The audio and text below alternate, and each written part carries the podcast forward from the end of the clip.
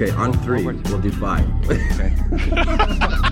Using pleasure, using pain. No, but the, you can do no, no, no. Stop bullshit. No. We got higher and higher that way. Hi, this is John Dehlin, and I am a douchebag.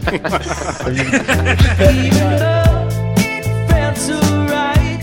Mormonism picked me up off this path of not going the right direction and set me back down in this whole new life. Nothing's permanent in life. And yet, it's not my fault that the story doesn't add up. It's not my fault that the facts don't lead to a way of putting this back together in a way that you go, yeah, all right, that makes sense. I believe again. Like, that's not my fault. That's not my problem. Really? Are you sure about that, Bill? So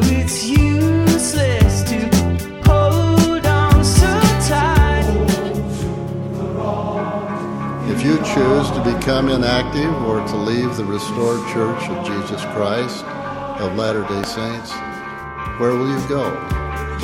What will you do? The decision to walk no more with the church members and the Lord's chosen leaders will have a long term impact that can't always be seen right now. This is Infants on Thrones, Baby steps. You want someone to preach to? the philosophies of men I like magical toys. What religion do you? mingled with humor. I don't believe in them. There will be many willing to preach to you the philosophies of men mingled with humor. We are evolving. Baby steps. You can buy anything in this world of money.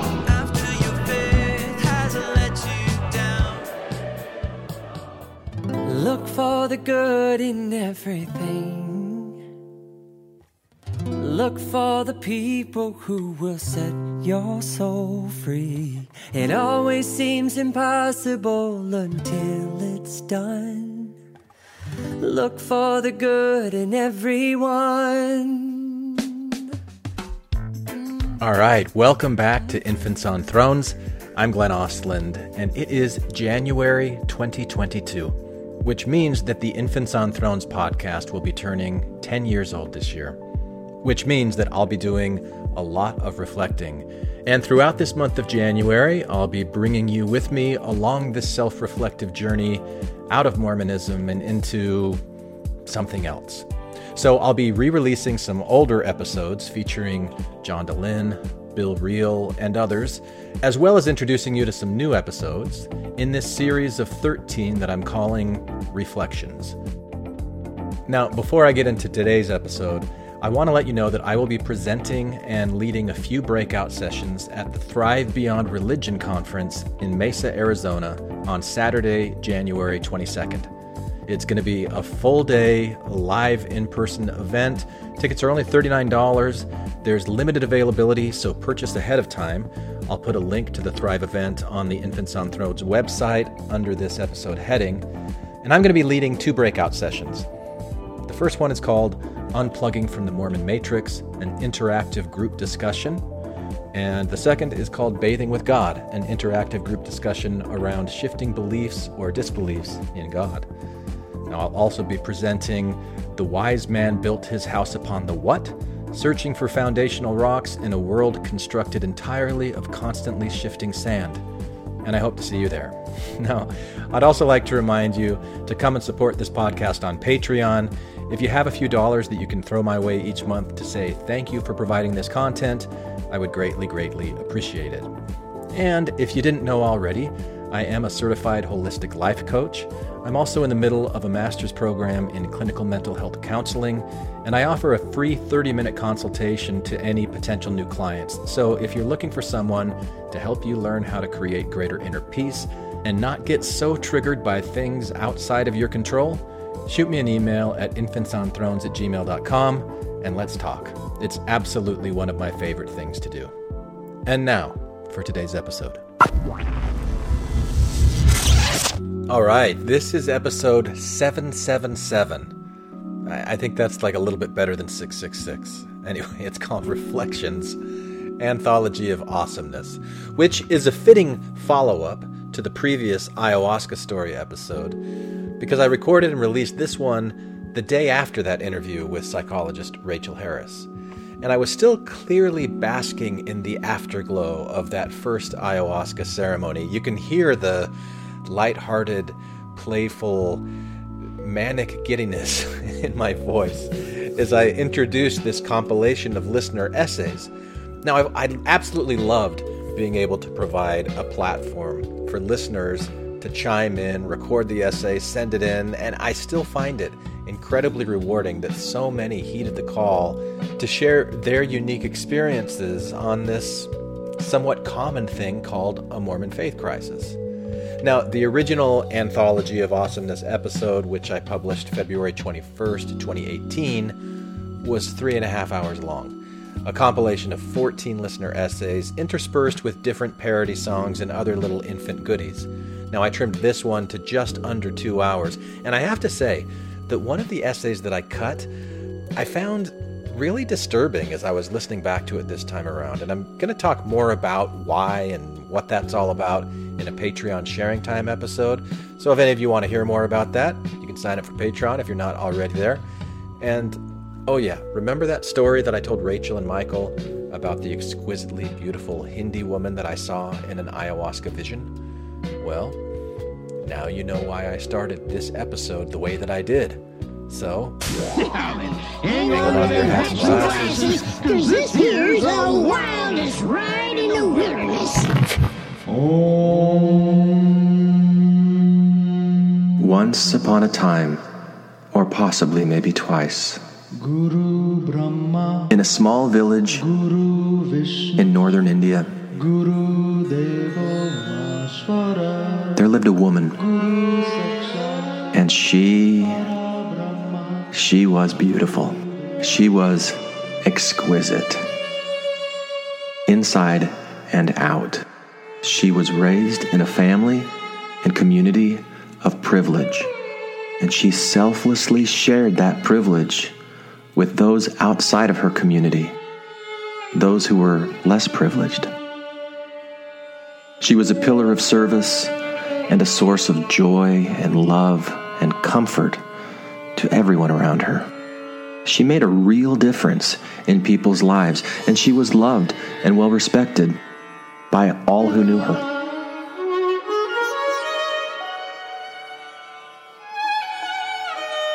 But her life was filled with tragedy.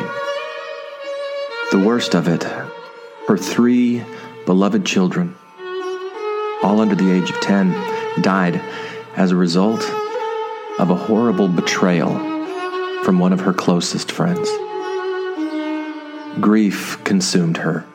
The light went out of her eyes. Her smiles became an empty show, a, show that she put on for others, but inside, she felt nothing. She continued to serve. She continued to play her part. She continued to change others' lives. But throughout the rest of her life, she was simply going through the motions, still making an important difference in the world, but unable to feel the love and the admiration that others had for her.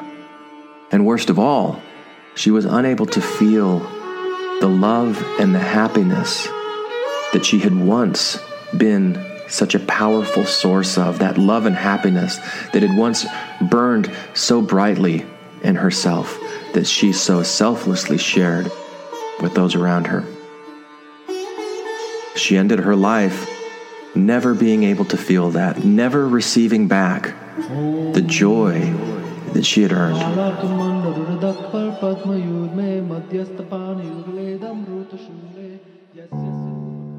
What if I told you that this woman is you?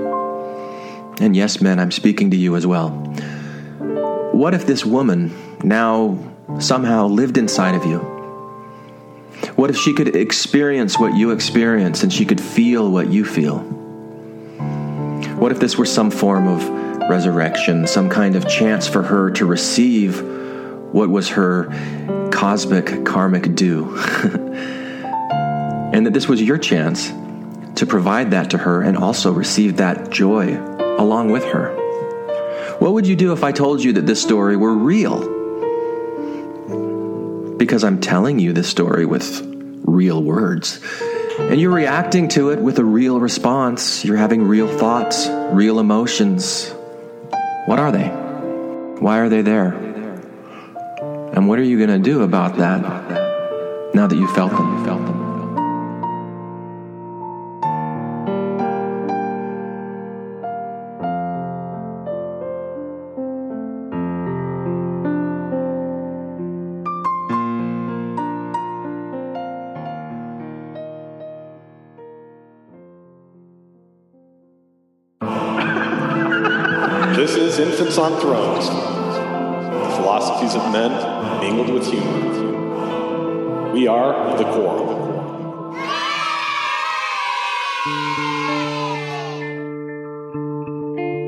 Welcome back to a softer, gentler Infants on Thrones. I'm the softer, gentler Glenn Ostlund, and I just want to thank every one of these amazing authors who were brave enough to be vulnerable, to face their fears, and boldly share these listener essays with all of you who've heard them. I hope these essays have been meaningful for you. They have been absolutely meaningful for me, transformative, honestly. so, if you like these last two weeks of daily content from Infants on Thrones, thanks to listeners willing to share with other listeners, then I have good news for you. Great news for you. We're going to do this again as many times as we can. And if you didn't like these last two weeks of daily content from Infants on Thrones, thanks to listeners willing to share with other listeners, then I have even better news for you. You have figured out something to avoid that makes you grumpy.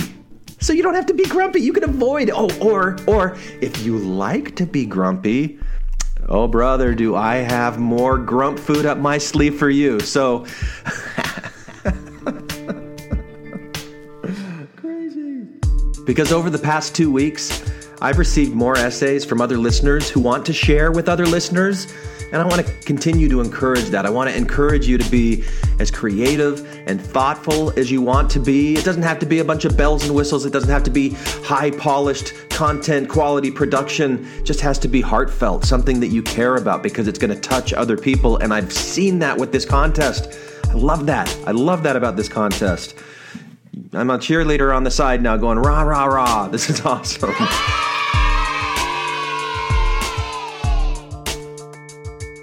So there's many ways to create a listener essay, and you see that here with this collection we have today. Um, you see it with the little introduction that I gave with fictitious stories, like I shared in the introduction. You can do things that just mean something to you and have fun with it. And so as soon as I have enough, uh, somewhere around you know 10 to 15 uh, new essays, we'll do this again. So, um, looking forward to that. But for today, I've compiled all 14 of these essays into one episode, padded with a few little extra goodies and surprises, and to give you all a chance to listen to them again, or maybe you're going to be hearing them for the first time. And I want to remind you and also encourage you to go to our website, infantsonthrones.com, and fill out the survey that's associated with each one of these essays. There's one survey for each essay, for each of the posts of the previously posted essays. You can vote for the one that you want to win. Uh, you can provide private feedback that will be sent to the author as soon as this contest is over. You can also share your name and email address if you want to, so that uh, maybe you and the author can connect and have a discussion about these things that you heard uh, that meant something to you and share something that you mean with them. It's all about sharing. And of course, the winner of this essay contest will receive $218 because it's 2018, right? Yeah, I'll get that now, right? It's kind of obvious. Like, there's a two, and then a one. And, okay. Second place will win half of that, 109 and the third place, $50. Now, you can vote through the end of February. The winners will be announced in early March. Thank you again for everyone who participated. And now, here are all the 14 listener essays. And the first one comes from Leah and is titled My Super Excruciating Mormonism. I am a person who is deeply steeped in Mormonism, like waterlogged in Mormonism. A person whose life was defined, not just influenced, by the teachings and culture of this religion. Before I could even speak myself, I was being taught about this one true church and how lucky I was to have been born into it. I've spent my entire life learning, searching, pondering, and praying. Countless hours in those metal chairs, all of my major life decisions tightly coupled with exercising faith in the church.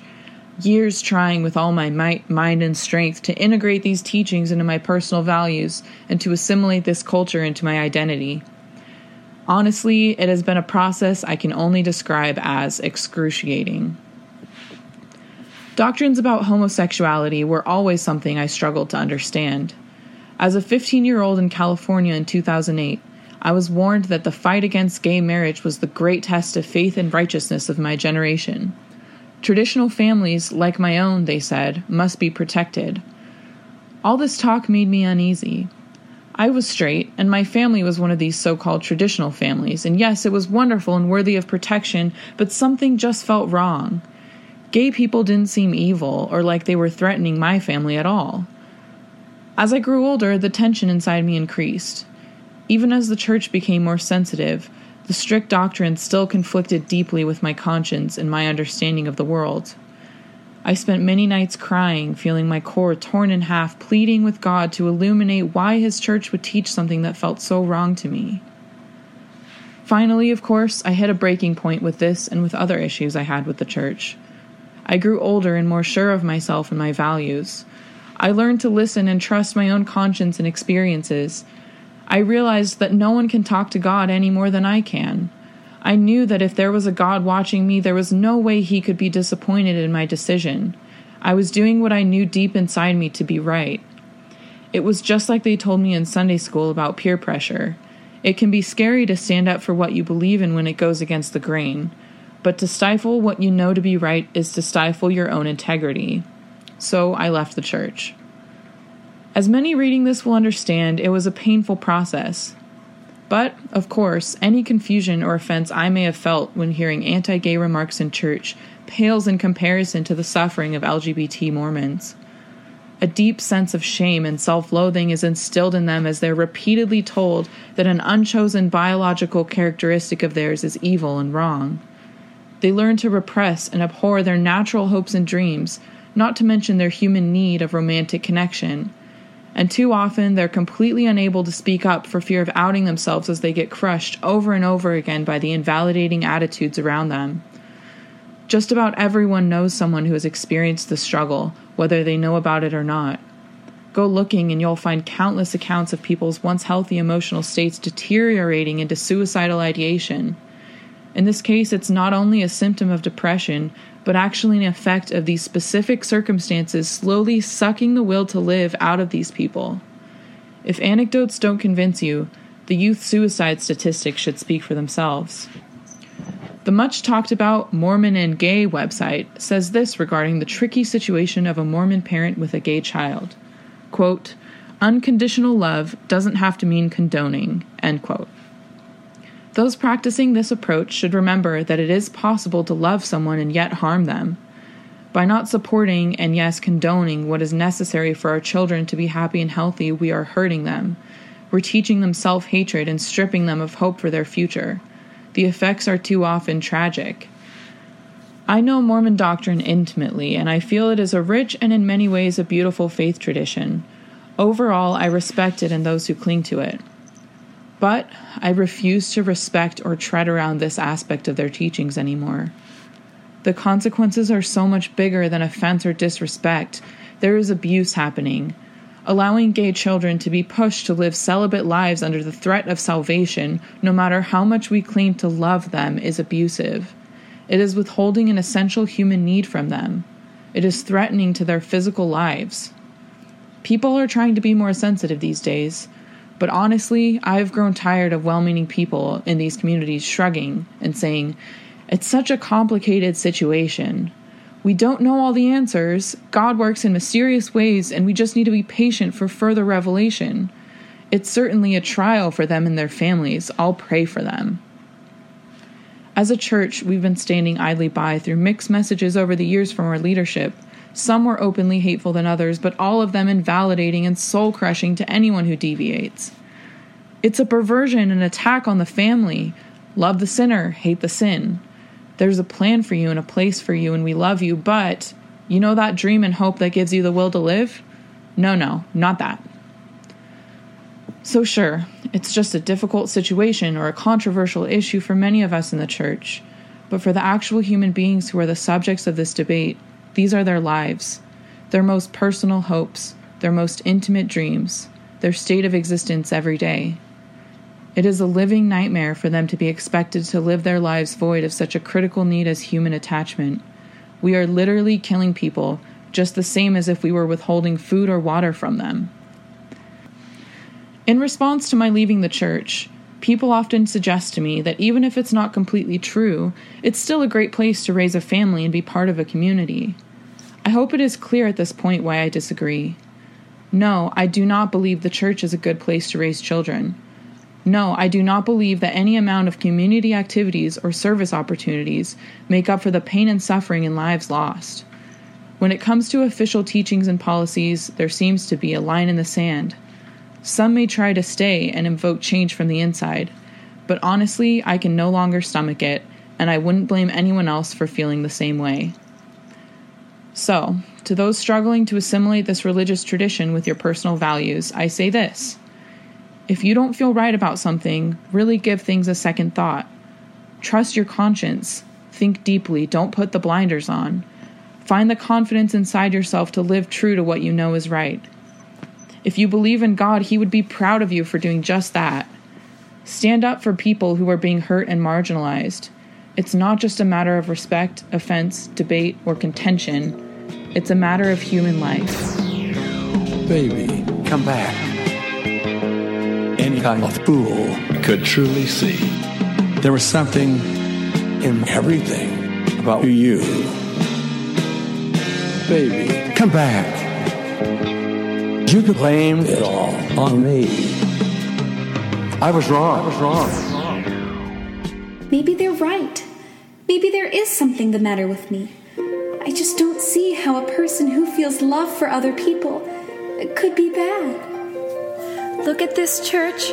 Isn't it neat? My family and friends, my whole world here complete. Wouldn't you know I'm a girl, a girl who has everything? Activity days, girls' camp too. Great Sunday dresses and great Sunday shoes. Looking around here, you think, sure, it has everything. I've sung hymns and borne testimonies plenty. Had group dates to stake dances galore. Dear John RMs, I've done 20. But who cares? No big deal. I want more.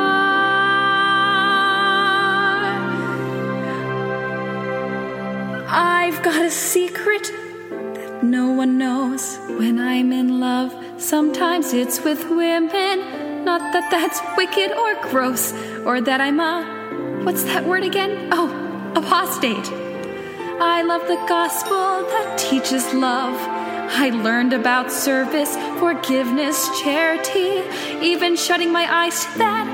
What's that all around me at church? Judgment and hypocrisy.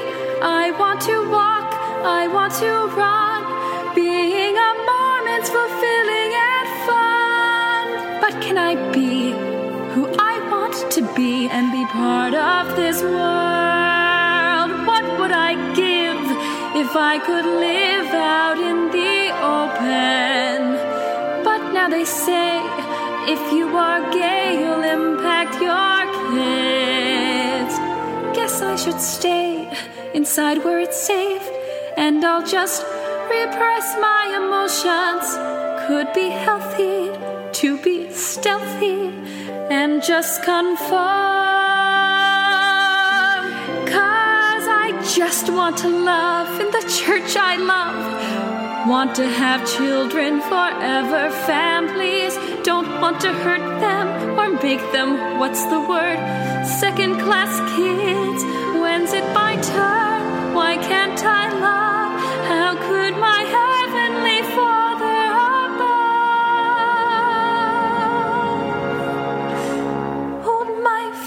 children from me. Hostage they be to be part of his world.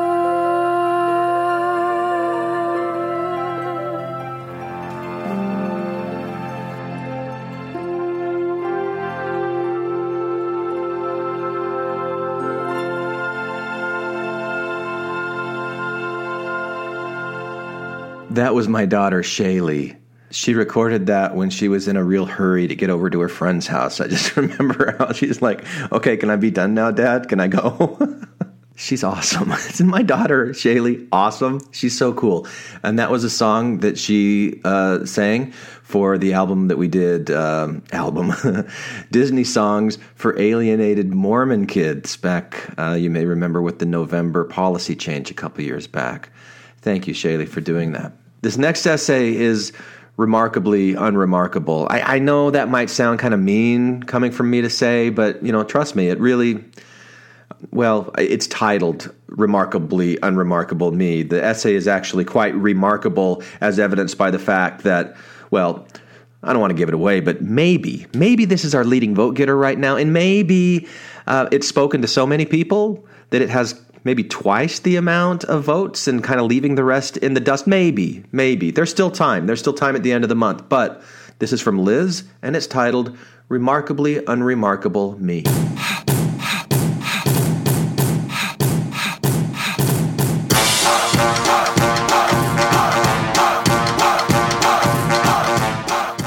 Ugh. I have the hardest time knowing how to start these things. Well, actually, I have a hard time starting a lot of things because I struggle with introductions in general. When I introduce myself, I never know what to say beyond my own name. Some people are really good at describing themselves. How would I describe myself? Three words hardworking, alpha male, jackhammer. Me, not so much. What should I say? Hello, my name is Liz, and I am an unremarkable person. Now, have I always been unremarkable? I don't think so, but I am now. I have been aware of my tediously boring identity for 712 days, which also happens to be exactly how many days I have been out of the Mormon church. At least I think that's how long it's been since I left. When do you officially leave? When you refuse callings? When you take off your garments? I don't know about you, but for me, my official departure date was the day I stopped paying tithing. I mean, something inside of you really shifts when you decide it would be easier to risk literal posthumous burning than to keep spending three hours at church. After I stopped attending church, I almost immediately became aware that I am remarkably unremarkable. If that's a veiled criticism about me, I won't hear it and I won't respond to it. Anything I've got to say about me is the same that everyone else has got to say about themselves. I am Liz. I grew up in Salt Lake. I went to the same high school that my parents went to. After I turned 16, I dated the first boy who smiled at me in seminary. We dated for two years, and I never did anything outside of the parameters and the strength of youth because I was more scared of angering God than I was horny. I went to BYU, I sent off a missionary, I went on a mission. I got married before I was ready, I had kids before I was ready, and now I stay at home with them. I totally hear you. Um, I also don't like what you're saying. Do you see how unremarkable I am? I wanted to share a great story here that would properly introduce me to the infant's universe one that would set me apart. But the thing is, it seems that Mormonism has eliminated anything in my life that would make me memorable, and it's turned me into a very proper 1950s era robot. We are robots. I think I used to be unique. I think I remember having characteristics and goals that were special and different from most of the people around me. I can't be certain when exactly I switched to this bland version of myself, but a pretty strong case could be made for July 2003, which coincidentally is when I became a missionary. Now, for me, my mission was when I stopped being true to my unique self and started completely obeying the church voices yelling in my ears. And, and let me explain this a little bit better should you be getting nervous with me talking about hearing voices. We all go through life listening to voices that come from both within and outside of our own heads, right? I mean, I know there's a lot of way a lot of ways to describe this experience, moral code, intuition, but I go with an inner voice idea because, you know, still small voice, Mormon childhood and all. So our voice tells us about the person that we want to be and the things that we want to do. But we also have all these external voices from different places telling us who we should be and what we should think and what we should aspire to. And maybe those external voices are also telling us what temperature our drink should be and how long Jesus wants our shorts. You know, things of that nature. Now, if you're lucky, Most of the time, these internal and external voices are saying a lot of the same things, but unfortunately, they don't always agree. In my opinion, this is one of the greatest conundrums of the human experience. What to do when the voices on the outside and the voices on the inside don't agree? Which voice do you listen to? Who gets to decide who you are and what you'll do? And it seems like the natural answer would be to always go with your gut and listen to your own voice, right? Here's the heart of the matter. The sneaky thing is is the LDS church taught me to ignore the internal and obey the external. And guys, this makes me mad. It fills me with rage and regret. Did I ever make any decision for myself? Have I had any control at all over my life, or have I been fooling myself all this time into thinking I was getting personal revelation when I was really just receiving telegrams in my head directly from the church office building? I was taught to only trust the external voices while ignoring my own. Ignore what's going on in your head, even if it's screaming that a situation doesn't feel right. No, God! No, God, please, no! No! Your internal no should always become an external yes. Do whatever it takes to get the internal and external voices to align, even if it means gagging your internal voice and hitting it over the head with a doctrine and covenants. I mean, you can probably think of a few instances in your own life where you wanted to say no, but external church pressures made you say yes. I'll help you remember if you can't recall anything. Remember that young girl that you met on your mission whose less active parents had died in a car crash before she was baptized? And now that she was older, she had questions about the church and the afterlife in general. Remember how she asked you through fearful tears if she really wouldn't be with her mom and dad and see them again if she didn't get baptized into the Mormon church? Remember how every part of yourself was screaming, No, that doesn't feel right. But you told her yes. And remember how that makes you sick and ashamed to think about still? Remember when you were 25 and a hot three seconds after you started dating your now husband, people screamed at you to get married because you were on the precipice of Mormon spinsterhood? Remember how no part of you was ready for marriage and the no's filled every ounce of space in your head, but you said yes and got married a few months later and then made yourself and your husband miserable for the first few years? Well, no means yes no matter how you feel, so I guess I did the right thing. Remember when you fulfilled a lifelong dream of being accepted into medical school but were told not to go and start a family instead? Remember how that felt wrong and you wanted to say no to that counsel but you didn't have the courage to listen to yourself? Oh, and remember the temple? is a place of ruin and despair. Oh, it is the pinnacle of Mormon worship and also the place to go for a quintessential no means yes experience.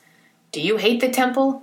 Does it make you physically ill for years to go and agree to a place a man between yourself and a loving God? To accept a lesser fate for the eternities? No, you don't want to do that? Too bad. No means yes here, and shut up and bow your head and say it. Say it. Say yes. Ignore anything and everything that's going on in that head of yours. Veil it, bow it, and say yes. I feel like that was negative. Too negative? I'm being too negative. I don't know. You can tell me later. But here's some good news. I have been out of the church long enough that I can say that the external voices are no longer affecting my every thought and action. When I wake up on a Sunday morning and realize that my lazy parental ass has run out of milk, I run to the store and no voice is telling me that that's wrong. Later that day, when I take my kids to the beach, I no longer check over my shoulder to see if the devil himself on the water is paddling up on a surfboard to drag me down to the bottom. And when I admit out loud that I would prefer to be spending part of my day at work rather than at home all the time with my kids, I no longer feel like I'm going against some preordained personal role or disappointing legions of ancestral spirits just floating around judging me all the time. So this is big. The external voices are losing power every day. However, after ignoring myself for decades, do I even have an internal guiding system anymore? Have I abused and ignored my voice into non existence? No. I am happy to report that my internal voice is still alive, and it is not still and it is not small. It is confident and proudly shrill. Daily, this voice describes to me a woman who is badass, accomplished, fearless, and remarkable. I am not this woman yet, because while I can hear my internal voice and I pay attention to it, I am still trying to figure out how to listen to it and do the things that it tells me to do. It's scary. How do you make this switch? What is the difference between me and all the post Mormons out there that seem to figure out how to do and be all the things that they want? Why am I still doing all the same things that I was doing when I was active? Everything inside of me is different, but the only external change that I have allowed is a few more ear piercings. I'm stagnant.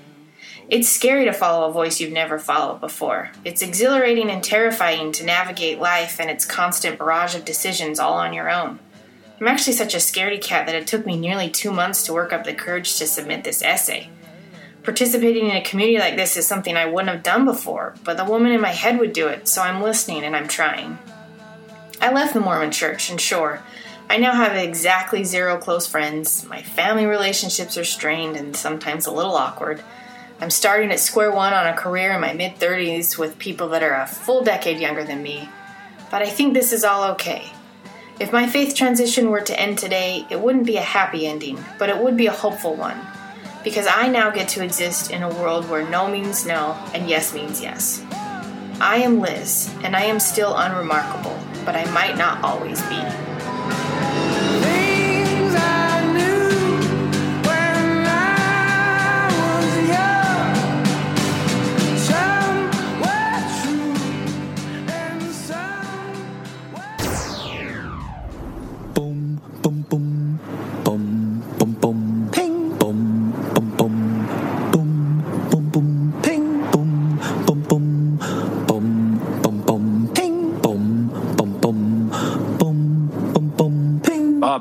Bob, they intuit that it takes a lot of work to indoctrinate. And when they mm-hmm. see that the kids aren't getting that early indoctrination, they panic.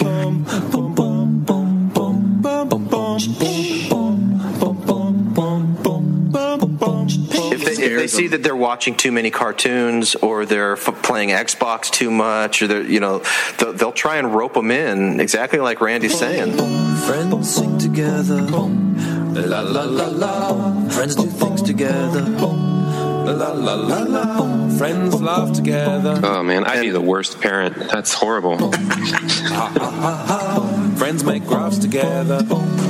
La la la la. I can't wait to fuck up a kid. I'm gonna. Just, It's about time, Jake. What are you, what are you 25 now? There's our Easter egg. Friends help you when you're in danger. Friends are people who are not strangers. Friends help you shift into a new place. Tell you if you've got food on your face. Friends are the ones on whom you can depend. He's my friend. He's not my friend. Friends are the ones who are there in the end. He's my friend. They're not my friends. yeah, I mean, they, they, I'm, I love, I love lying to children. It is my favorite thing in the whole world is telling them lies and getting them to believe it. Um, so maybe I should raise them in the church. If you trip over, I'll catch you fall. If you kick my dick, I won't break your balls. If you get drunk and vomit on me, I'll make sure you get home safely. If you cross the road and a truck struck you, I'll scrape you up and reconstruct you. I'll cheer you up if you're depressed. If you get murdered, I'll avenge your death. Well, I've got my I've got my almost five year old convinced that I literally cannot hear what she's saying unless she asks it in a really polite way. See, that's what I'm talking about. That's awesome. Friends walk together. La la la la. Pop and lock together. Me and him together. La la la la. Me and Jim forever. My six year old, sweet, sweetest kid, he would be such a great Mormon. Um, he believes in Santa Claus, the Easter Bunny. Um, but if you try to ask him about Jesus, man, he's not real. but the Easter Bunny, I mean, Easter Bunny. Friends go jogging at the track. Friends borrow money, never pay it back. Friends do not let friends do crack. Friends go out and grab a snack. Friends drink beer in the sun. Unlike girlfriends, they don't mind if you have more than one. Friends tell you when your fly's undone. Your fly's undone. But man, because the, the evidence of the Easter bunnies who leaves a basket, the evidence of Santa Claus is who leaves presents, there's evidence. Mm-hmm. You know? That's true. Those are all good points. but what, what evidence what evidence do you have for Jesus? My Uncle John had a special friend. They dressed alike. His name was Ben. I've never seen two friends like them. They were very, very friendly men. Boom, la la la la. Boom, boom. Friends, friends, friends. Boom, la la la la. Boom. Friends, friends, friends, friends. Boom, la la la la. Friends, friends, friends, friends. La la la la. Friends, la la la la. This next essay is The Atheist and the Humanist by Delaney Darko and has a shout out to one of my favorite people on this planet, Randy Snyder. I'm going to make a fucking point because I'm tired of going I'm making my point. Go for it. Go for it, man. Go for it, Delaney.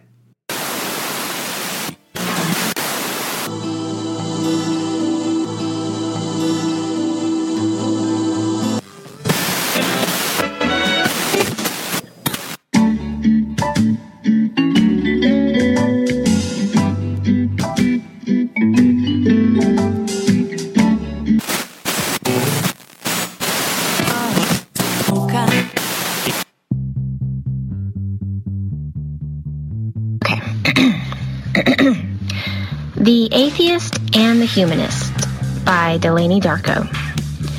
The atheist and the humanist were fighting for the crown. The atheist beat the humanist, but then was feeling down. Arrogance is widespread, so try to pipe down and focus on understanding what's in another's crown.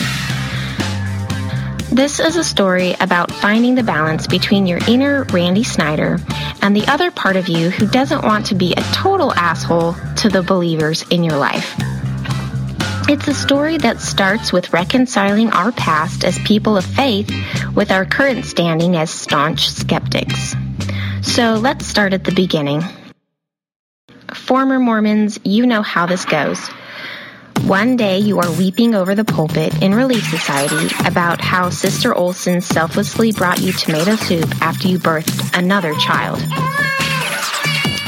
Now you are posting selfies on the ex-Mormon subreddit, toasting a glass of gin and tonic to your fellow heathens with glistening, bare, virgin shoulders on a church-free Sunday.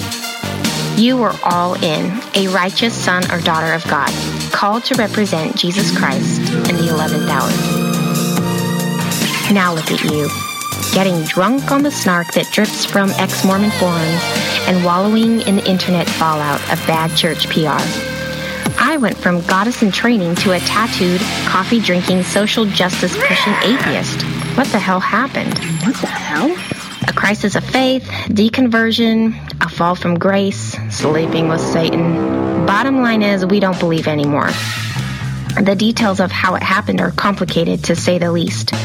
The poor soul who ever asked a recovering Mormon why they left the church. I have vomited my church induced anger on a handful of people, and it's never pretty. We send out mass emails, we write the long Facebook posts, we write letters to our parents, spouses, and children. We try to legitimize our disbelief with loved ones so that they will accept us. And even if they don't leave the church themselves, at least they know why we did. The evolution from devout to disenchanted has a traceable path. To those of us who have gone through it, hearing another's journey of losing their faith rings painfully familiar. Sometimes the only place to commiserate and be free to express our anger is on the internet. So we share our experiences and the things that we have learned, and we find ourselves bonding with strangers. We learn we are not alone. We aren't crazy after all. The common experience goes something like this. A collection of doubts, guilt, and unanswered questions build up until a watershed moment roars out of us like a freight train. Somewhere along the way, we had our minds blown, and the universe looks a whole lot bigger. Like a spiritual experience, there has been a shift, and it feels profound. Monochrome to Technicolor, baby. We are reborn. The ex Mormon moment is now. Over the last few years, we've crept out from the dark corners of the internet into a thriving public community. I don't want to spend time writing about why the church isn't true. That space has already been carved out. I want to think bigger. People are leaving their dead beliefs all over the place. It's bigger than leaving Mormonism. We are part of a broader world community of dissenters with eerily similar stories. Spend time chatting with other ex Christians or even ex Muslims, and you instantly see the commonality. The religions that once set us apart are now bringing us together as we forsake them. Secularism, humanism, and atheism are more and more amalgamating into a broader platform that leads the world in advancing human rights, scientific discovery, earthly stewardship, and, in my opinion, holds humans more ethically accountable than the religious world does. But I want to think bigger still. The back and forth between the religious and secular communities is tiresome. There will always be bad ideas that need to be called into question, especially those that are so steeped in tradition that they often get a pass. But we also have to reach outside of our newfound secular circles. Can we find common ground with the believers in our lives to foster rational conversations and connect on a level that transcends our own moral truth? Or will we go from one flavor of dogma to another, isolating ourselves from anything that disagrees with us?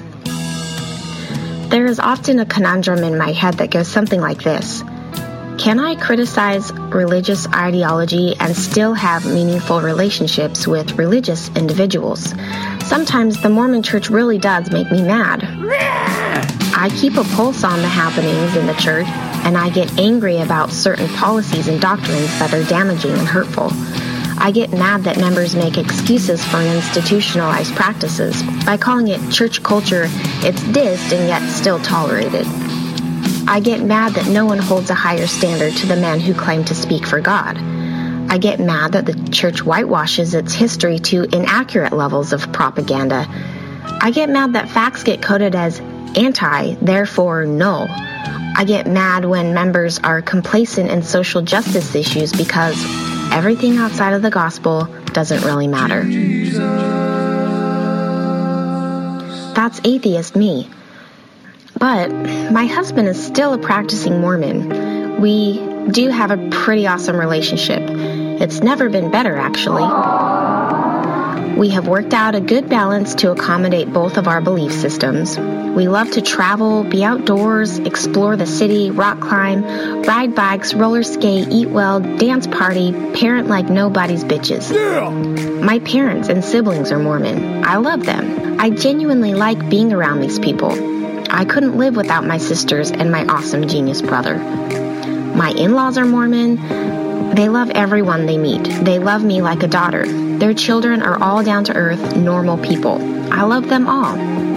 I have an amazing group of Mormon friends where I live. They knew from day one I was an atheist, nay, an apostate. They don't care. We even talk about issues in the church from time to time. Most of the time, we talk about birthing and funny things our kids say while simultaneously breastfeeding and pushing a swing. Culturally, I am still very Mormon. I do have a spicy peppering of friends outside of Mormonism, but on the whole, my social network has vastly been Mormon my whole life until I moved out of Utah and left the church. The fact is, I enjoy the dialogue I have with people of faith. It helps me think about things differently. I don't like being surrounded by people who look just like me, think just like me, live just like me, beep bop boop bop beep. Ew, that's too robotic. I need a bouquet of people in my life, as much as authenticity can allow. This is humanist me. I like to follow the ex Muslim subreddit. It's eerily similar to the themes on the ex Mormon subreddit, and the ex Jehovah's Witnesses, and black atheism. The stories of leaving one's religion are just as interesting as the religion itself. We are kindred spirits. My secular friends hold a special place in my heart. I listen to Sam Harris. I don't agree with everything he says, and oh my gosh, I can't meditate. Squirrel! Wait, what was I talking about? Oh yeah, hardcore atheists who publicly criticize bad ideas brought to you by religion. You know the scene. Richard Dawkins, Ayaan Hirsi Ali, Lawrence Krauss, Maajid Nawaz, and black freethinkers to name a few. I'm glad there are people out there having these conversations.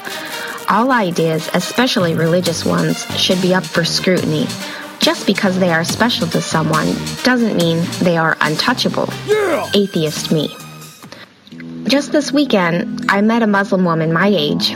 She was wearing a hijab. Our kids were playing at the mall play place together. Her daughter was telling me about Moana and Maui. We got talking about library story time, our kids getting sick, and New York City. She's from Brooklyn and recommended some sites in Manhattan for next time we visit. She seemed like a cool, easygoing mom. I hope we bump into each other again to exchange contact info. I don't care one shit of a bird's brain case that she is wearing a hijab or that she is Muslim. Humanist me. Later that day, I'm scrolling Twitter, getting sucked into the hashtag No Hijab Day movement of ex Muslim women who unwrap and burn their hijab in defiance. You go, girl. Hell yeah, atheist me. Do you see the whiplash that is going on? I think it speaks to a broader problem that society has to learn to reconcile.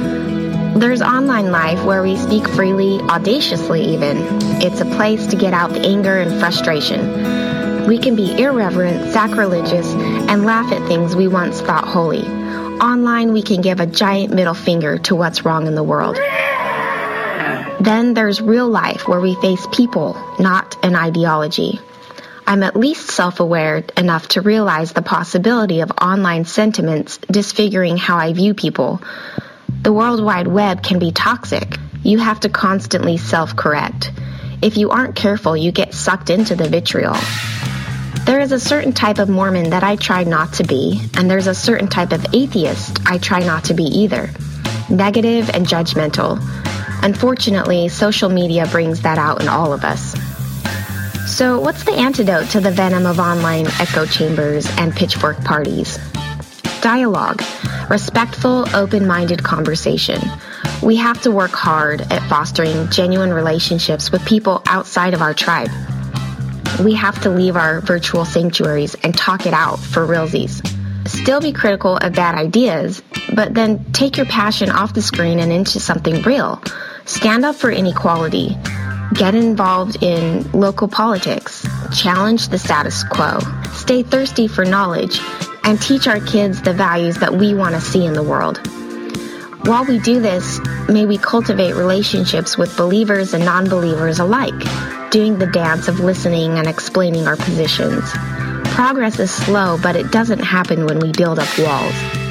I used to view the world in more black and white terms, but now I'm seeing the gray and the red, blue, green, and neon pink. Humans are complicated creatures, and life is incredibly inspiring and sobering all at the same time. It can be overwhelming to take it all in, yet we stumble along, learning and growing into the person we want to be intelligent, fearless, persistent, and loving. So I'll continue to learn about belief despite my agnosticism. I'll try to stay respectful even if I don't agree. I'll try to empathize with the meaning others find, and I'll always strive to see the good in people and the beauty in our human complexity. I'll try to use my skepticism for good. I know that atheism and humanism are not polar opposites. I know I can be both. I just worry that my search for truth will alienate me into a box. I don't do boxes. I do rainbows. In summary, I might not agree with you, but I love you. Let's go meet for coffee. Oh, you don't drink coffee? Well, you can get whatever you want. I'll be getting coffee. Yeah!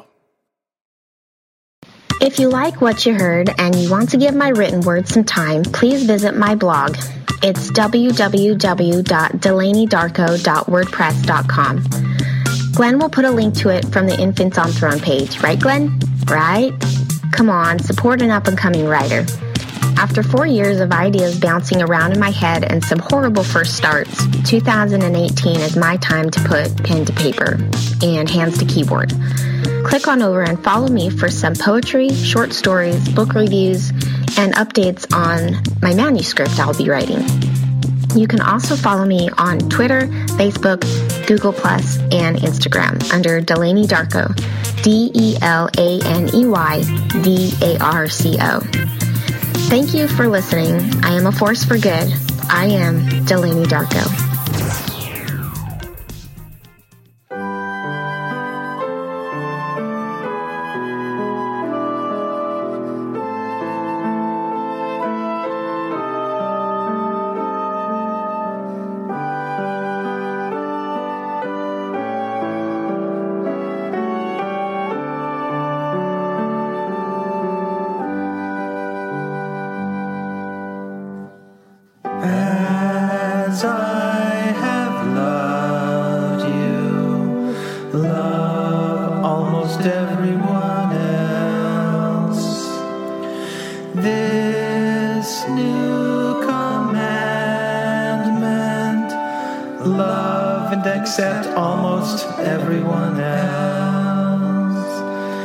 As long as they're worthy of your love and acceptance and kindness, then you can love almost like I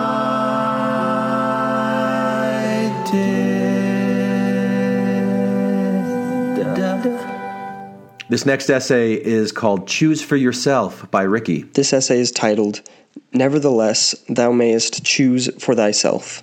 Yeah, but the nevertheless that thou mayest part, it was just too long to write on the title, Ricky, so I changed it. no, no offense. Love you, buddy. The Sunday after my stake completed our pioneer trek, a testimony meeting was held for the youth in the ward. My friends stood up one at a time and told the group that they knew the church was true. I had a great time at Trek, but I was afraid of public speaking and did not plan on bearing my testimony. I figured that there would not be enough time for everyone to speak anyway. Slowly, it dawned on me that there was plenty of time for every person to speak, and that my leaders expected us all to get up and recount the spiritual experiences we had had dressed as pioneers. And most of my peers were doing just that. Time was slipping away, and my heart started to race. I realized that I would soon be the last person in the room who hadn't spoken. I felt every eye on me and started to sweat. I put my head down, but I was on the front row and couldn't hide. I hated speaking in front of groups, especially if I didn't have a prepared talk in front of me. Right then, I couldn't think of anything. Finally, the last of my group finished speaking and sat down. A long silence ensued. I sat, sweating, and feeling the eyes of my friends and leaders on me. Eventually, an adult spoke up and, event- and ended the meeting, and my anxiety was replaced with shame. I had done nothing, and yet I knew that I had made my choice. Joseph Smith once called agency, quote, that free independence of mind which heaven has so graciously bestowed upon the human family as one of its choicest gifts. Unquote. In a letter he wrote, part of which is now considered LDS scripture, Joseph outlined his ideal. Quote, we claim the privilege of worshiping Almighty God according to the dictates of our own conscience, and allow all men the same privilege. Let them worship how, where, or what they may. Unquote.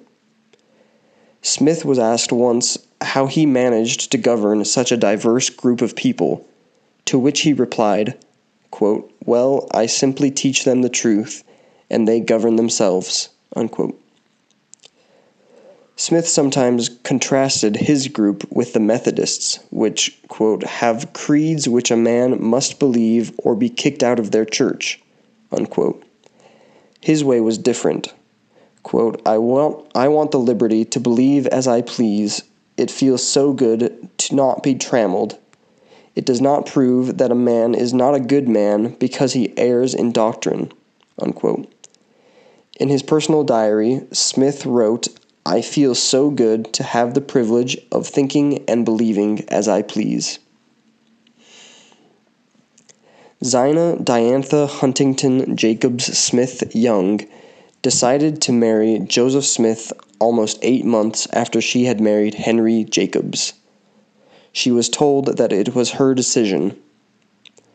She had turned Smith down three times before because he was a married man. Now, six months pregnant, she received a letter that informed her that an angel with a drawn sword had told him that if he didn't marry her, he would be killed. After the marriage, Jacobs, her first husband, was sent on eight missions between 1839 and 1845. When Smith was killed, Brigham Young claimed that he would act as Joseph's proxy on earth, and thus Joseph's wives were transferred to him. Zina and Brigham were married in February 1846. A few months later, Jacobs was once again sent on a mission to England. Jacobs maintained that Zina was his wife for several years, but eventually the two lost contact and Jacobs eventually remarried. When I turned eight, I decided to enter into the covenant of baptism. I was told that it was my decision. My parents took me through the formalities of a bishop's interview, and on March 6, 1999, my sins were washed away in the waters of the baptismal font. Now, as an eight year old, I was truly responsible for my actions. My dad had asked me the morning before he dunked me if I wanted to drink some alcohol or try a cigarette before it counted, and we had both laughed. Now, every night, I strained my memory to think of all the bad things I had done that day, because if I forgot about one, I'd be unworthy of the celestial kingdom. Later, I decided to apply to attend BYU. It was the only application I sent in, and I had no backup plan. I had never considered going to another college. My parents, older sister, and most of my cousins were cougars, and I was horrified at the thought that I wouldn't be accepted. Some parents offer financial aid to their children only if they choose to attend the Y. My parents paid for me to live on campus in Heritage Halls. BYU enforces an honor code that disallows growing facial hair except mustaches, wearing immodest clothing, drinking tea, and doing anything that, quote, gives expression to homosexual feelings. Students that neglect their church meetings or visit the opposite sex during non visiting hours can face suspension. After two semesters at BYU, I received a letter in the mail informing me that I'd be serving in Ukraine for two years, starting in July. I can't remember when I made the decision to go on a mission. I didn't give it much thought, even at the time. My fingers did the work, and suddenly I had sent in the paperwork necessary to request a mission call. When I opened and read the letter, my family and friends surrounded me, and we screamed, hugged, and danced for joy. It was one of the happiest moments in my life. Agency only ever gets mentioned now to warn us about the dangers of using it unwisely. Church leaders now differentiate between free agency and moral agency. Free agency is the ability to make decisions, Moral agency is using that freedom to obey God and His leaders, choosing to give your God given freedom back to God. LDS Scripture often describes agency as a gift from God, but I wonder if God Himself returned His eons ago. He knows the end from the beginning and can do no wrong. There is a right and wrong to every question, and He must know it and do it or cease to be God? Should I populate this planet? Should I let Satan loose? Should I warn Adam? He knew the answers before the questions were asked. Is he trapped in perfection? A person can change her belief that a light is on in another room by going into that room and seeing for herself but a person cannot, in most cases, convince herself that the room she is in is lit if the light is turned off. Willfully choosing to believe something is what philosophers call doxastic voluntarism, and most agree that humans can't really do it, except in extreme cases. We believe what we believe, and not much can change that. When I arrived in Ukraine, where I served my mission, my president explained to me that I had two options. I could follow the normal mission rules concerning music, which meant listening to any uplifting music, or I could follow what he called the higher law and listen to only Mormon Tabernacle Choir. Miraculously, one rule had become two. He explained the math. Every rule gave each missionary an opportunity to obey that rule. Each time a missionary obeyed a rule, he or she was entitled to a blessing. The more rules there were to obey, the more baptisms we would have as a mission. This calculus might also explain the ban our mission had on doing service and holding English classes. The same principle was taught by Elder Christofferson. Quote, As our understanding of gospel doctrine and principles grows, our agency expands. First, we have, we have more choices and can achieve more and receive greater blessings because we have more laws that we can obey. Think of a ladder. Each new law or commandment we learn is like one more rung on the ladder that enables us to climb higher. I was told it was my decision whether to follow the higher law or not, though I was later reprimanded by mission leadership for listening to John Williams. Growing up, I was forced to take piano lessons. I hated practicing and tried to quit several times, but my mother refused to let me stop. After a few years of angry practicing, I began to actually like the songs I was playing. It was a skill that I could use to impress my peers. I had fun mastering challenging songs that Jon Schmidt, a fellow Mormon, had composed. Now, though I am still not an amazing piano player, I am very glad that my mom made me continue lessons. I plan to do the same to my children. How about this tender ballad directly from the brain of a young Joseph the Prophet while gazing upon an even younger Fanny Alger, or any of the other dozen or so subsequent serving girls he magnanimously gave to his wife Emma? Girl, I've known you very well. See you growing every day. I never really loved before, but now you take my breath away. An angel with a sharpened sword that it's time for you and me to throw our cares away. Move closer to that bale of hay. Here in my arms you'll find your paradise. Your only chance for eternal happiness.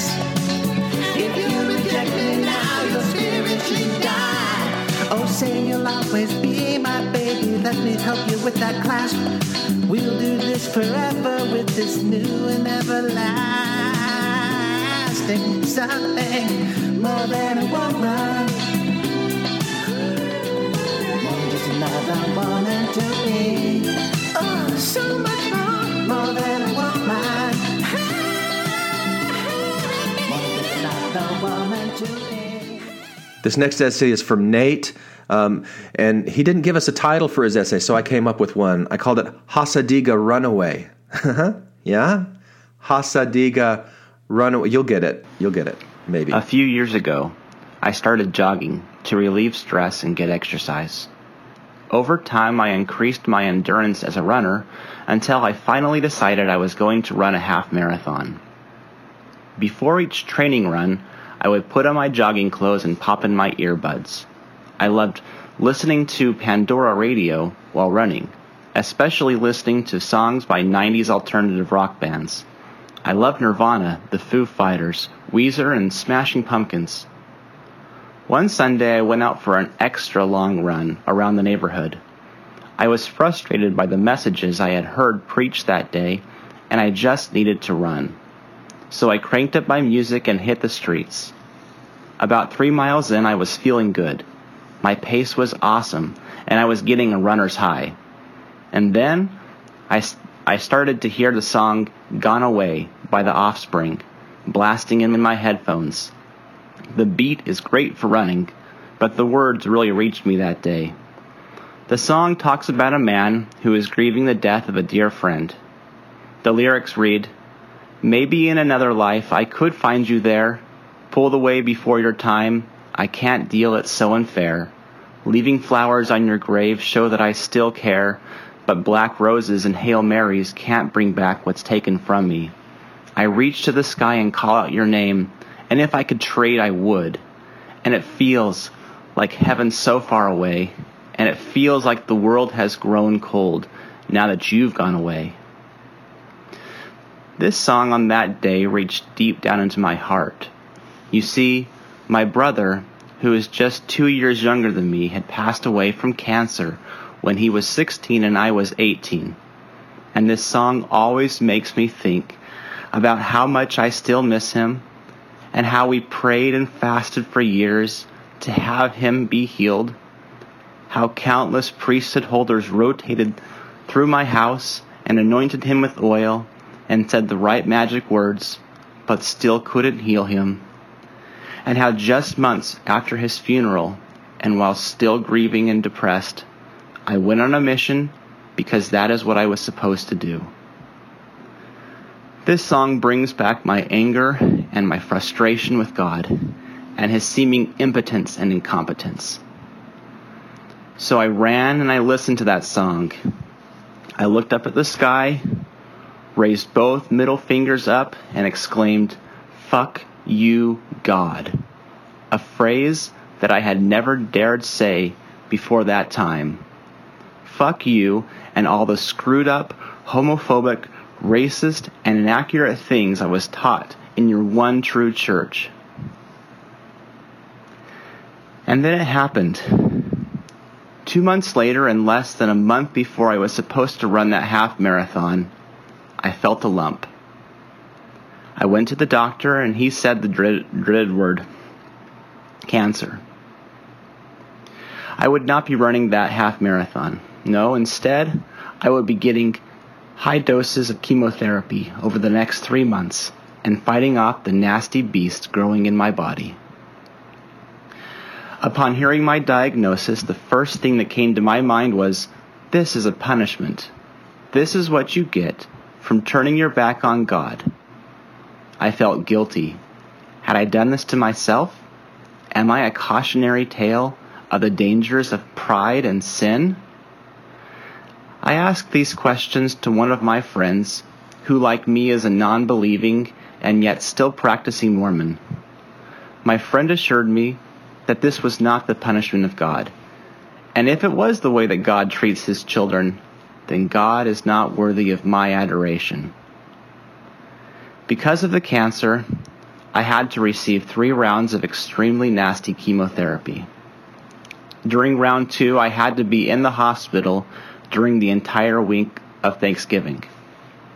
It was just me and my wife at the hospital, three hours away from our home and our family. I was suffering from the nasty side effects of chemo and I was not in the mood to celebrate Thanksgiving. And my poor long suffering wife had to deal with me and my sickness.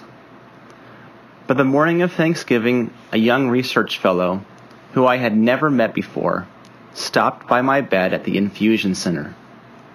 You see, he was a member of the LDS church who happened to be a, who happened to know a guy who was in my dad's ward.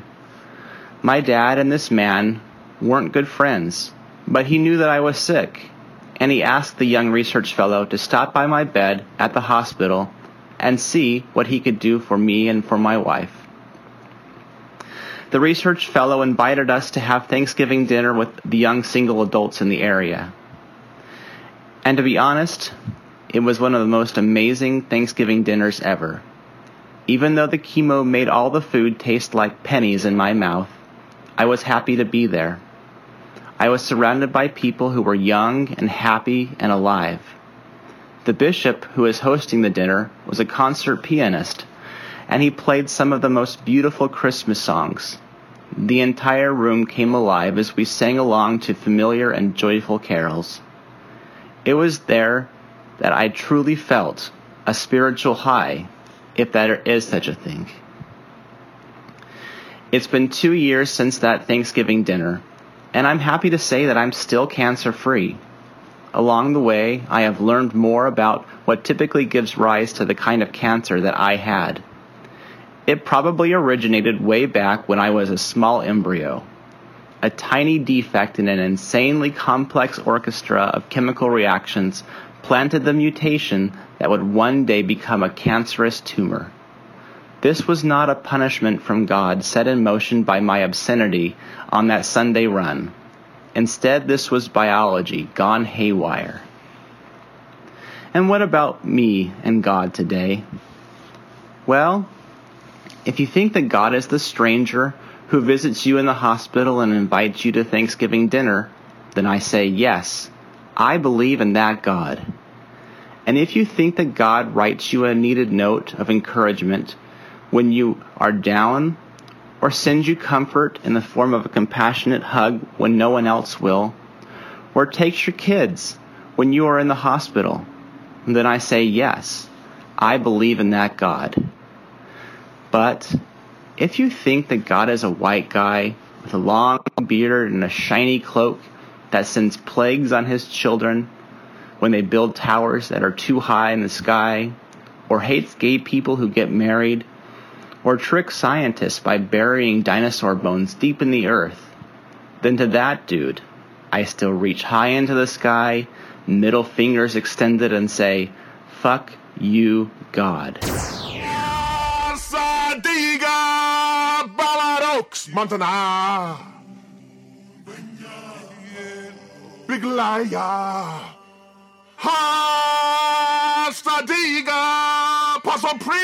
Pretender, ya, ma pretender. Big liar. Big liar. No voice of the Lord.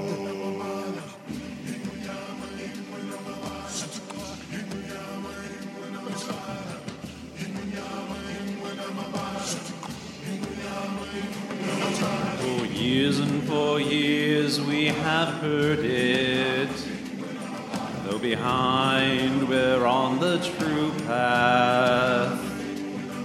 In 78, they opened the gate. Women's rights will be not far behind. We're inching our way to inclusion letting in all those we've kept out.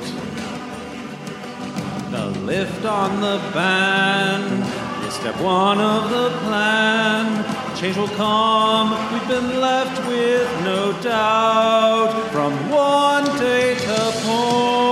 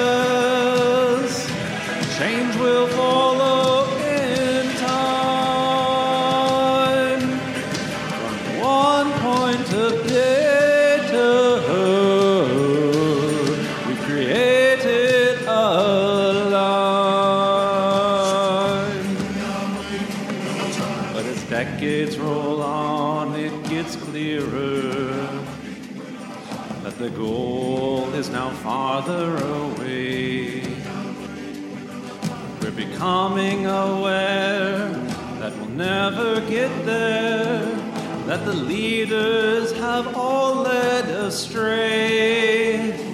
They're committed to hate and exclusion, and they're fixed on the opposite path.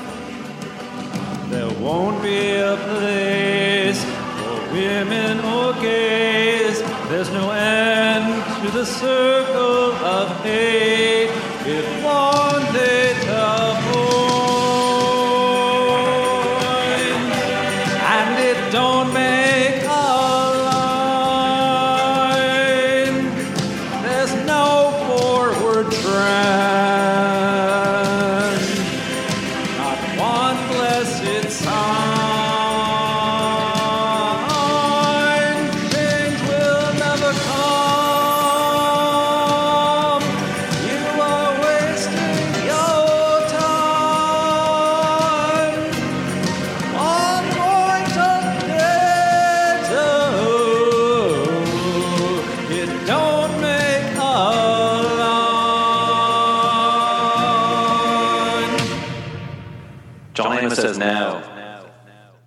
This next essay is from Miriam, and it's called My Response to Jonathan Haidt.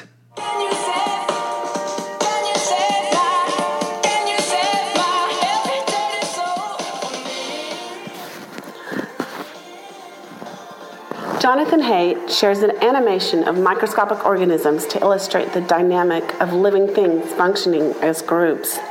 He describes the fascinating eventuality where, sometime in deep prehistory, one organism swallowed another and together they began to function as a new organism, a superorganism. This superorganism becomes stronger than the sum of its parts, more robust and more adaptable. Humanity is much like a superorganism.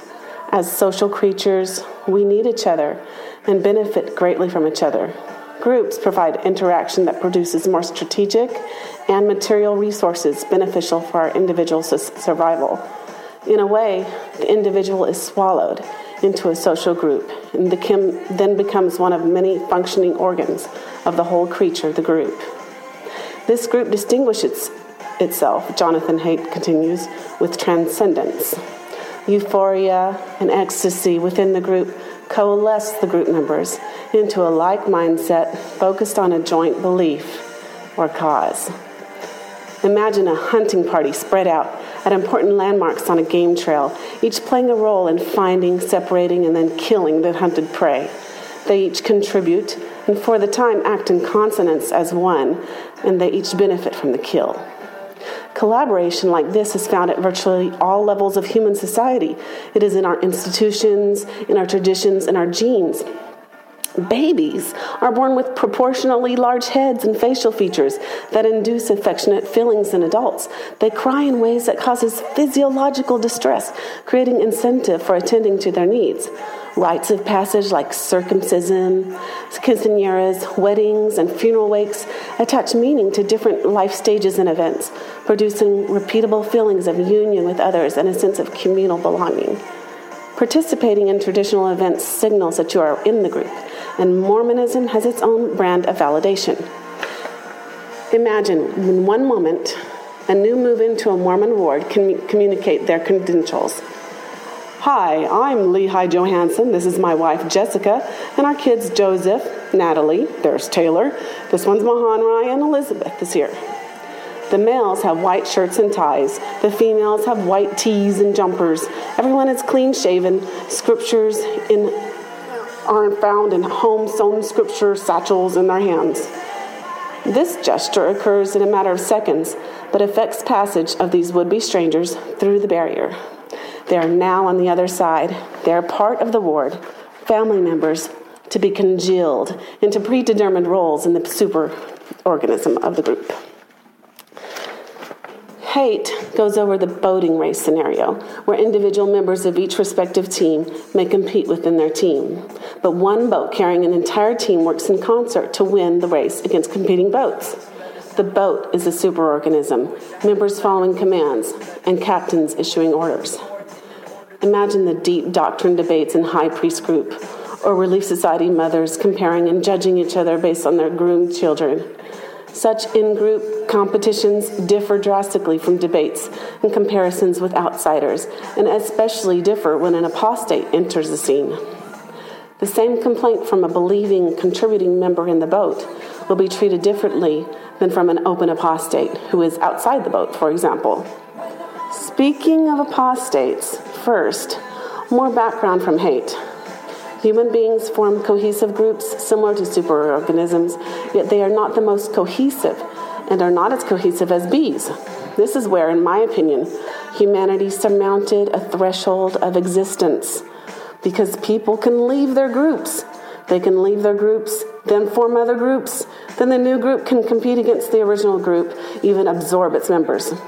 Then another group might form from leavers, which competes and so on. On a whole, this ability to break away mathematically improves our ability to adapt. Instead of being tied to one group and one type of cohesion, the superorganism groups can be variable and offer people more options and more viable options improve adaptability.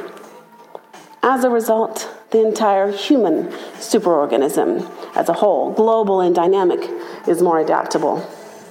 Don't believe this superorganism mumbo jumbo. Consider the people pencil, the yellow painted iconic number two pencil with the aluminum band and eraser at the top. It literally takes hundreds of thousands of people, possibly millions, to make one pencil from scratch. to mine, find, and grow the raw resources, to build and power the ships, to transport those resources, to refine and mix those materials that eventually, after hundreds and hundreds of steps, and uh, these components are mechanically formed into a pencil. Go off the grid, even, and you will likely take something with you that is sophisticated and work intensive as a pencil, be it a hammer, or seeds, or nails, or medicines try to reproduce and raise a family, and you will need such things to survive and continue in perpetuity. So, back to that cultural membrane, one more specific and tightly binding than capitalism and trade, the religions, and specifically Mormonism. Mormonism's membrane is belief, centered around the claims of Joseph Smith the passage of central authority through his male successors, and the limited distribution of that authority to local male priesthood leaders.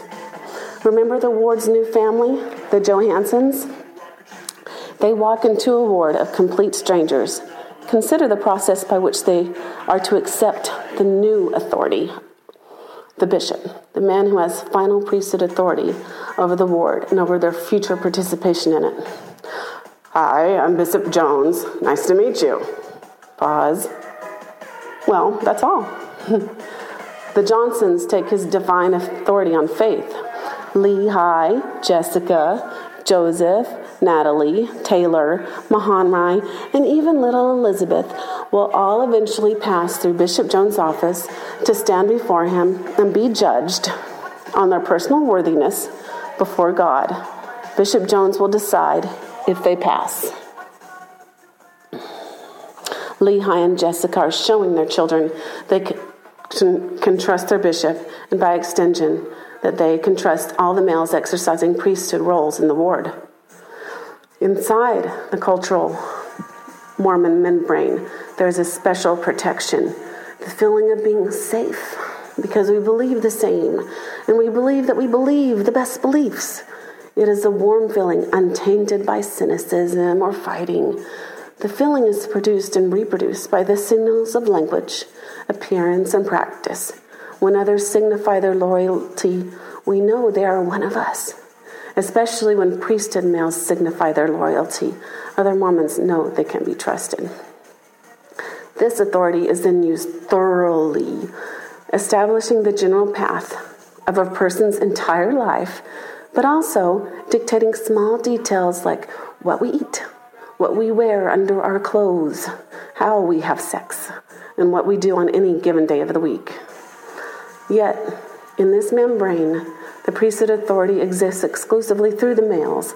Half the population does not ever have the representation and ultimate authority of the church, be it on the ward, stake, or churchwide level, not even in the home.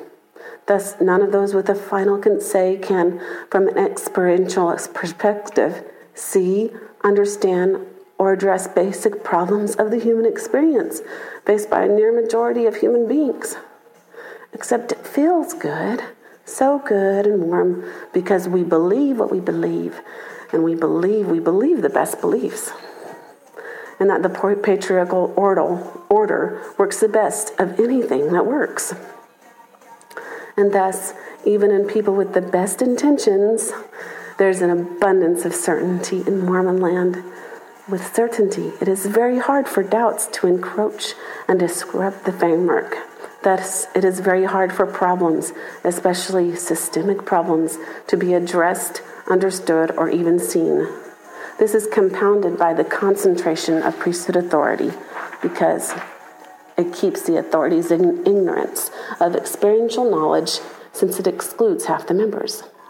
This is further compounded because individual members are taught to trust priesthood authorities to the extreme on an intimate basis, making them more vulnerable to improprieties of leaders and making leaders more impervious to criticism. Thus, Mormons are working on a boat that is very good at promoting loyalty and trust in the group, and with that, many of the benefits associated with tightly supportive groups.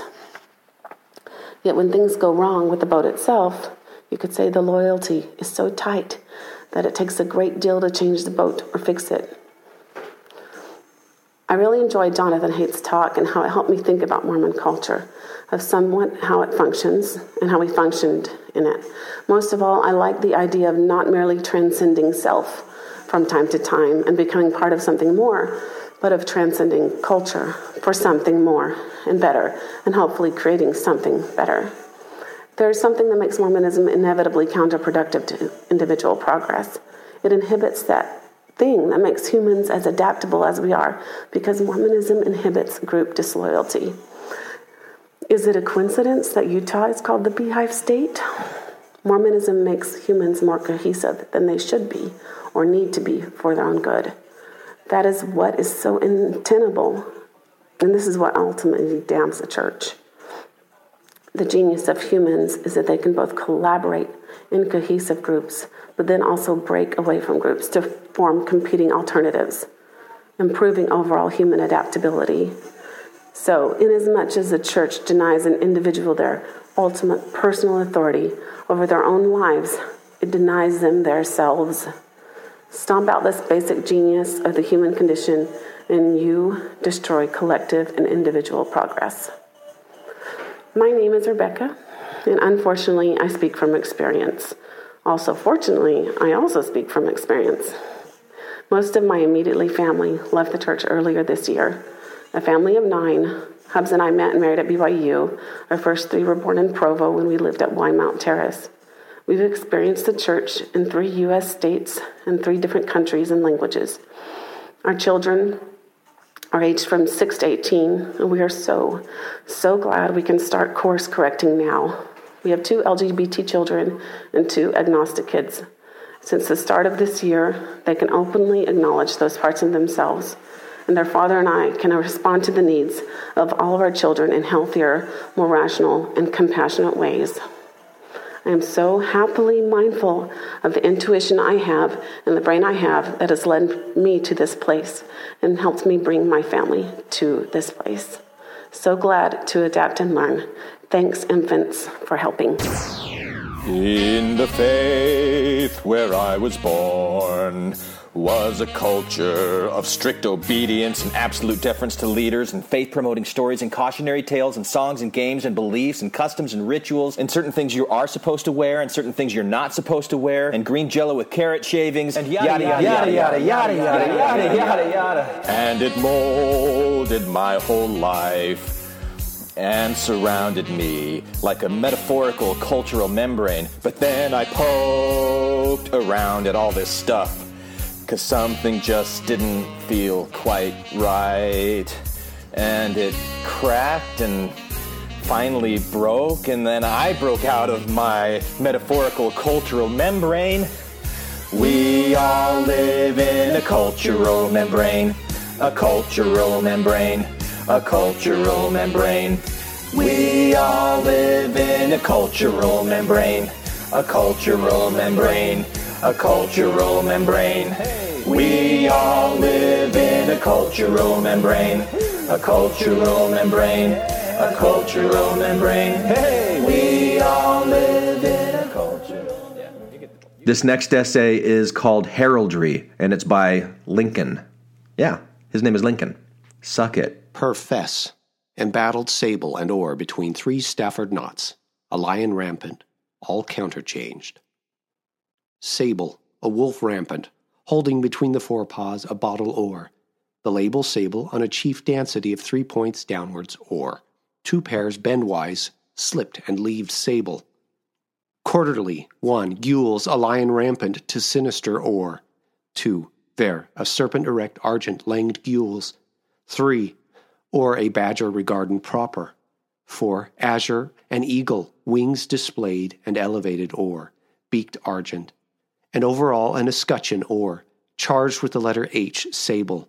The motto, Draco dormiens, nunquam titillandus, to be carried in an escroll beneath the shield. Did all of you get that?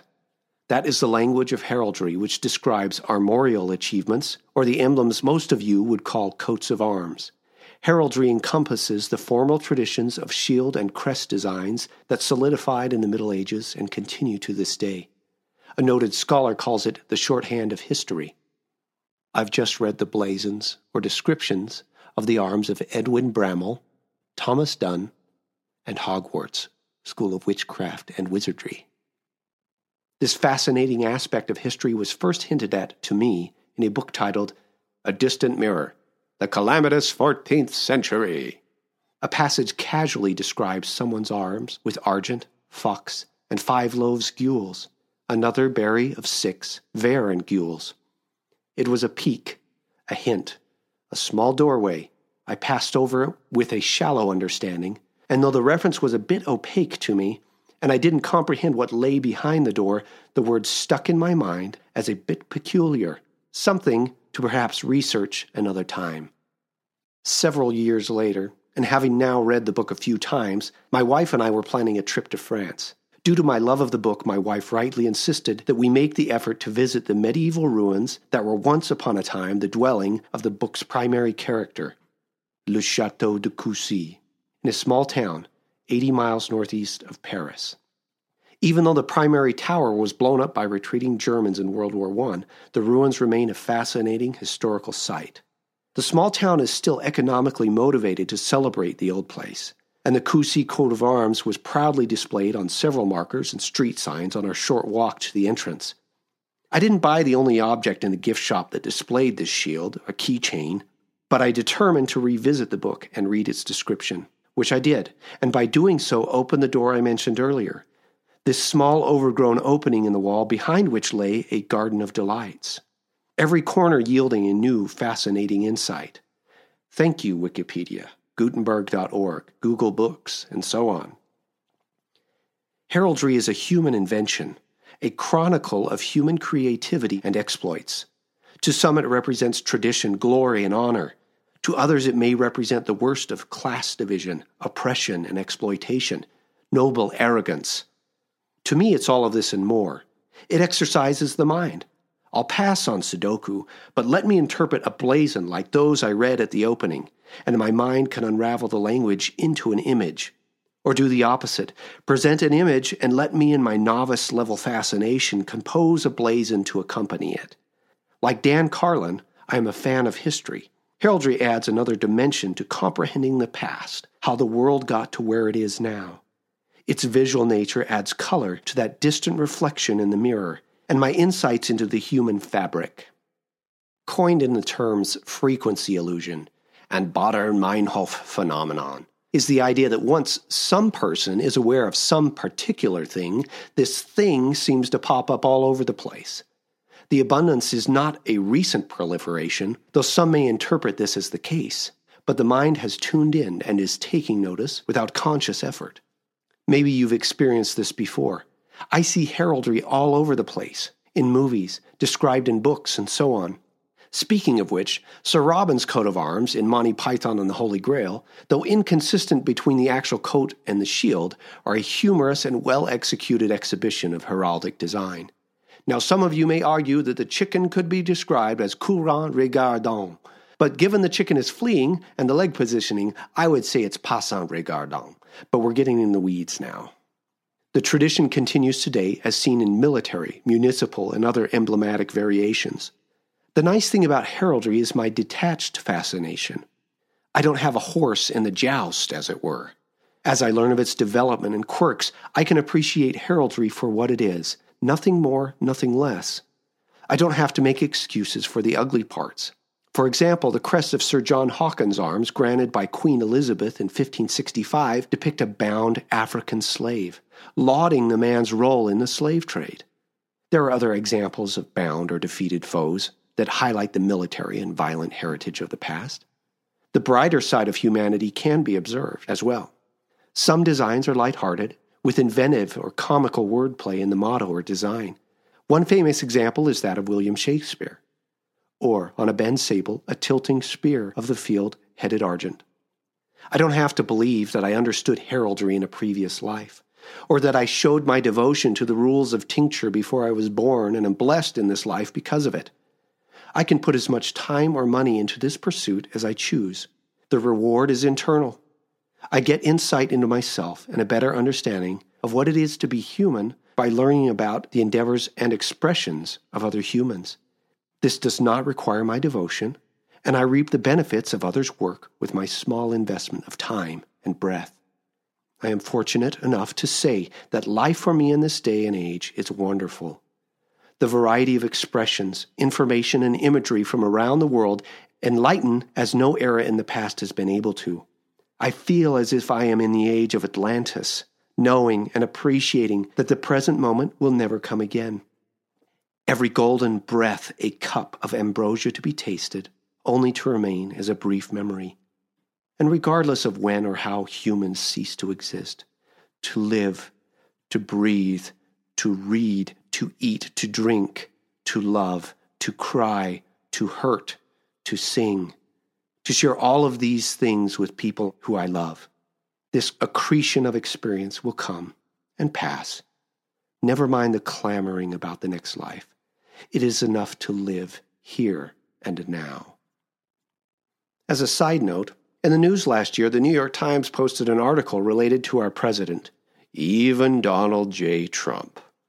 When Mr. Trump purchased Mar a Lago in 1985, he also appropriated the arms officially granted to one Joseph Edward Davies in 1939, one of the husbands of Mar a Lago's previous owner, Marjorie Merriweather Post.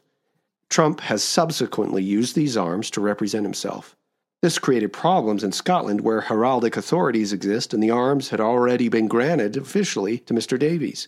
In short, part of Trump's workaround to use these arms has been to change certain elements, most notably the motto it no longer reads Integritas. It simply says Trump.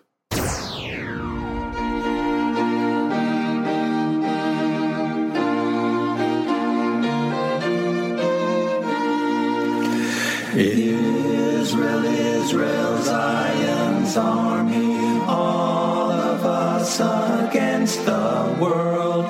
We're the right ones, they're the wrong ones. Strike them all down, yeah, let's strike first. Hope of Israel, rise in might. Cutting open their soft flesh with truth and right. Sound the war cry, don't strike last. Let's go out and kick Put down the weapons that you use against yourself. You don't need them anymore. Lay down the weapons that you use against the world. We don't need another war. Put down the weapons that you use against yourself. You Hi, this is Hillary. Matthew, Ryan, Carol, Keith. Ashley, and I like to play bingo online while listening to Infants on Thrones. You can comment on this episode on the website, infantsonthrones.com. And if you really like what you hear, give the Quorum a five star rating and write a short review on iTunes. I did. I did. I did. Anyone for the closing prayer? My worst crime is an inside job. Dark thoughts taking over like an inside mob. I tune into the scene between the eyes and take a breath. Thank you for listening to Infants on Throne. I sit still and watch the thoughts float past me. Never mind the future, never mind what the past be. I like to jump and let the universe catch me. Free fall, watch the beauty blow past me. I keep my pockets light, destination in sight. Keep my actions elevated to compassionate heights. I'm walking past the fight, laying down arms in the night. Choosing love when I pick up this mic.